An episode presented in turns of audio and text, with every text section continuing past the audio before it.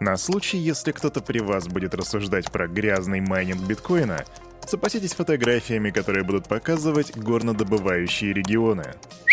Мемин биткоин – Салют, Криптусы! Привет, Крипто братва, Кирюха здесь, и команда Криптус желает вам потрясающего настроения. Наступил четверг, и вас посетил дух крипты, которого зовут Daily Digest. А что же говорят нам духи? Духи говорят, что дальше у нас будет все как всегда. Сперва будет распаковка рынка, а потом обзор новостей, где Кирюха расскажет тебе о том, что такое щиткоинерство и кто им занимается, про Сэма Бэнкмана Фрида и адвоката дьявола, про новый скам в Телеграме и о том, что Центральный банк Банк поддержал законопроект о майнинге. Все это буквально через пару мгновений сразу после странички «Да-да, ты понял, нашего топ-спонсора». Крипто-кошельков много, но команда Криптус ставит лайк лишь одному – Мобильный DeFi кошелек OneInch. Здесь ты можешь покупать криптовалюту с помощью обычной банковской карточки. Ну и, конечно же, хранить, пересылать и обменивать свои токены по максимально выгодным курсам с доступом ко всем децентрализованным биржам. Расширь свои криптогоризонты с мобильным DeFi кошельком OneInch. Качай на Android и iOS. Ссылка в описании. Так, новостей сегодня будет немало, поэтому быстренько переходим на CryptoBubble, чтобы обозреть рынок. И смотрим, что рынок сегодня приносит нам много красного цвета. Среднее падение по рынку примерно 7%. Из максимального падения, что у нас AMX минус 9%, что еще LDO минус 5,2%. Dash минус 7,8%, Axis минус 8,1%. Ну а кто вырос, кто вырос здесь? Да по сути почти что никто. У нас вот Nexa плюс 4% дал и EOS плюс 2,3%. Все остальное это минуса. Топ-100 криптовалют сегодня показывают красный цвет. Разумеется, другой ситуации я не жду и от биткоина, но давайте посмотрим. И да, Кирюха не ошибается, биткоин падает на 1,26%, и сегодня его ценник 16 826 баксов. Эфириум минус 2,64%, его ценник сегодня 1 тысяча, 1 тысяча долларов и 229 баксов сверху. Капа рынка значительно просела и сегодня составляет 840 миллиардов и 572 миллиона при доминации биткоина 38,5%. Вот так, криптобратья и криптосестры, выглядит рынок 8 декабря 2022 года. Ну а теперь Кирюха, а капитан Кирюха объявляет взлет прямым рейсом до Криптополиса, так что присаживайся, пристегивай ремни, чай, кофе включены в билеты, погнали. Пфф. Дорогие друзья, 17 ноября я вам рассказывал о том, что у нас был внесен в Госдуму законопроект о майнинге. Это была одна из основных новостей ноября, за исключением, конечно, новостей про FTX, и я сказал, что пройдет не более трех недель, и мы получим какой-то ответ от Центрального банка. И вот мы получаем его. Центральный банк России поддержал законопроект о майнинге. При этом регулятор подтвердил свою позицию, согласно которой криптовалюта, которая была получена в результате майнинга, может быть продана только на иностранных биржах и только не резидентам. При этом банк готов разрешить такие сделки в России в рамках экспериментального правового режима через уполномоченную организацию. Банк России концептуально поддерживает законопроект. Он предусматривает ограничения на совершение сделок с криптовалютой, которые были получены в результате майнинга. При этом полагаем, что криптовалюта, полученная в этом майнинге, может быть продана исключительно с использованием иностранной информационной инфраструктуры и только не резидентам. Это официальное заявление Центробанка. И да, криптоны, оно звучит как тавтология, оно какое-то туманное и непонятное. Я даже на какой-то момент времени подумал, что нам с вами разрешат торговать криптовалютой внутри России, но потом понял, что слишком жирно и слишком многого я хочу. Ну что же, мы ждем комментариев, комментариев юристов, комментариев финансистов, которые объяснят, э, в особенности Кирюхи, да, что происходит и, и что это в принципе значит и что нас может ждать в будущем. И как только эти комментарии появятся, Кирюха расскажет тебе о них в числе первых. Идем дальше. И вот комментарий появился, правда не совсем от эксперта, а скорее от депутата, а именно от заместителя министра финансов, которого зовут Алексей Моисеев. И он сообщает об изменении позиции у Центробанка относительно контроля майнинга. Теперь регулятор фактически выступает за тотальное лицензирование добычи криптовалют, в то время как Министерство финансов против такого подхода. У Центрального банка появилась новая позиция. Фактически подводится под запрет майнинг, который производится не внутри экспериментально-правового режима.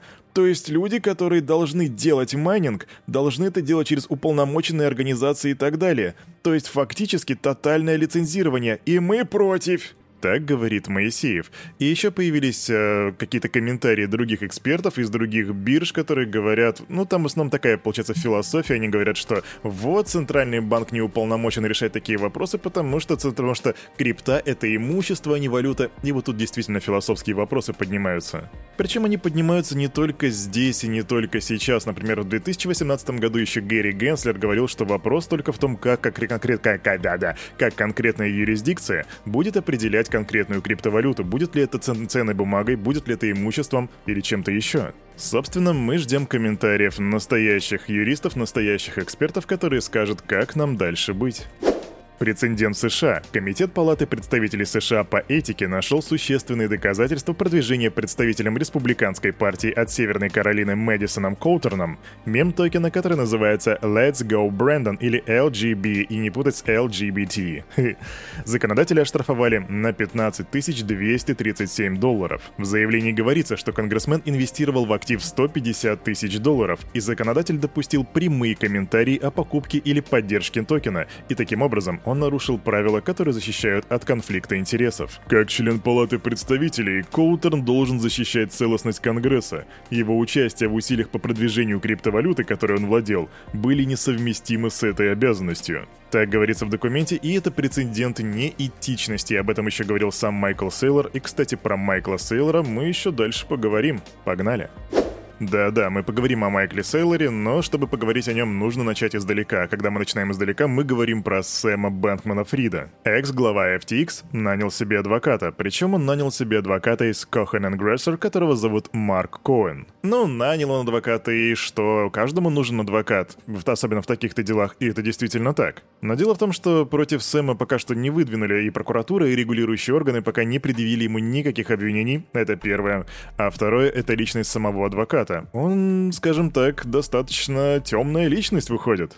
Но не то чтобы темная. Просто Коуэн — это бывший помощник федерального прокурора по Восточному округу Нью-Йорка, и он известен тем, что недавно защищал в суде подругу Джеффри Эпштейна, которого, которую зовут Гислин Максвелл.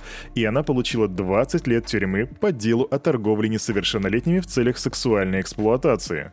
Ну, ты понял, да, какими делами занимается этот чувак. А также Коун и его коллеги добились двух значительных побед в спорных делах. Например, в одном из них юристы защищали бывшего аналитика хедж-фонда от обвинений в инсайдерской торговле, которые были выдвинуты СЭК. Возможно, просто Сэму принесли визитку этого адвоката, а возможно, он подумал, блин, мое дело, походу, реально дрянь, и решил просто набрать такой, м-м, Коэн, слушай, у меня тут траблы, ты можешь мне помочь? Да не вопрос, братишка Сэм, закидывай котлету и погнали. В общем, Сэм готовится к защите. Но у Сэма есть защитники не только среди тех, кому он платит, но и просто ребята, которые его поддерживают. Например, инвестор и звезда телевизионного шоу Shark Tank Кевин О'Лири в интервью для Yahoo Finance заявил, что считает экс-главу FTX Сэма Бэнкмана Фрида невиновным, пока его предполагаемое мошенничество не будет доказано. «Я из тех, кто считает, вы невиновны, пока не доказано обратное. Такое мое убеждение, и мне нужны факты. Поэтому если вы мне скажете, что делали или что-либо не делали, я буду вам верить, пока не обнаружу, что это ложь. Если все это говорить менее пафосно, то есть такая штука, которая называется как презумпция не презумпция, презумпция невиновности, при которой, если ты если не доказали твою вину, то ты считаешься невиновным. Это простейшая логика, иначе бы каждый подходил, просто кидал бы предъяву кому-то и говорил «А ты обоснуй, что ты не виноват, а?» И у тебя были бы проблемы каждый раз. Поэтому именно обвиняющая сторона должна доказывать твою вину. Но ведь не всегда обязательно кого-то обвинять в каком-то юридическом смысле. Например, можно просто как бы кого-то подколоть. Так, например, Майкл Сейлор в подкасте предпринимателя Патрика Бета Дэвида обрушился с критикой на Сэма Бэнкмана Фрида. Есть что-то этически неправильное Правильное в том, что можно выпускать собственные незарегистрированные ценные бумаги. Сэм и большинство людей в криптомире всегда были виновны в грехе шиткоинерства. Так заявляет Сейлор, и запомни это слово «шиткоинерство». Я думаю, самое время вам, дорогие друзья, придумать 9 смертных грехов для любого криптона, и первый из них — это шиткоинерство. Идем дальше.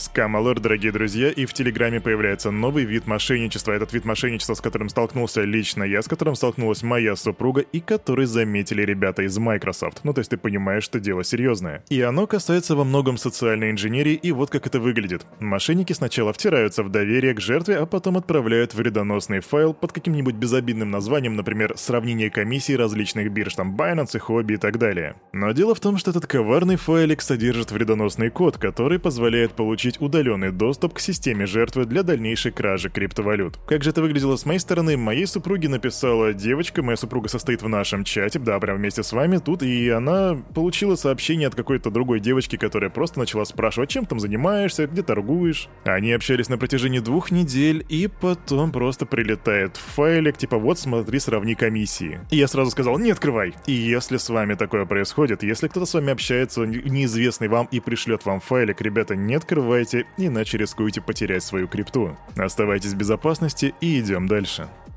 Новости хай-тека, дорогие друзья. Новый кошелек от Ledger, который называется Ledger Stacks. Да, это как чипсы Lace Stacks, только это Ledger Stacks. Фишка этой штуки в том, что она разработана в сотрудничестве с бывшим вице-президентом подразделения iPod в Apple, которого зовут Тони Фадл. Эта малышка может работать неделями и даже месяцами на одном заряде. У нее есть, разумеется, беспроводная зарядка, подключение к компьютеру через USB-C или Bluetooth и мобильному приложению Ledger, и также у кошелька новый интерфейс для более интуитивного, понятного использования, и все это хорошо. И я такой думаю, ну как эта штука может работать месяцами? Я зашел посмотреть обзоры, и дело в том, что они туда интегрировали e-ink дисплей, ну это вот эти, знаете, чернила, которые работают в электронных книжках. Максимально спорное решение, потому что эта штука хоть и выглядит стильно, но в действительности, когда она начинает этот мигать, знаете, эти же чернила, они очень часто тупят. Они не работают как обычный дисплей, там, короче, магниты стоят, и, в общем, не заморачивайтесь по всем этим штукам, просто это выглядит максимально кринжово, как будто ты держишь очень маленькую читалку за почти что 300 баксов. Да, она стоит 275 5 долларов. Anyway, будет минутка, загляни, посмотри на обзорчик этого Ledger Stax.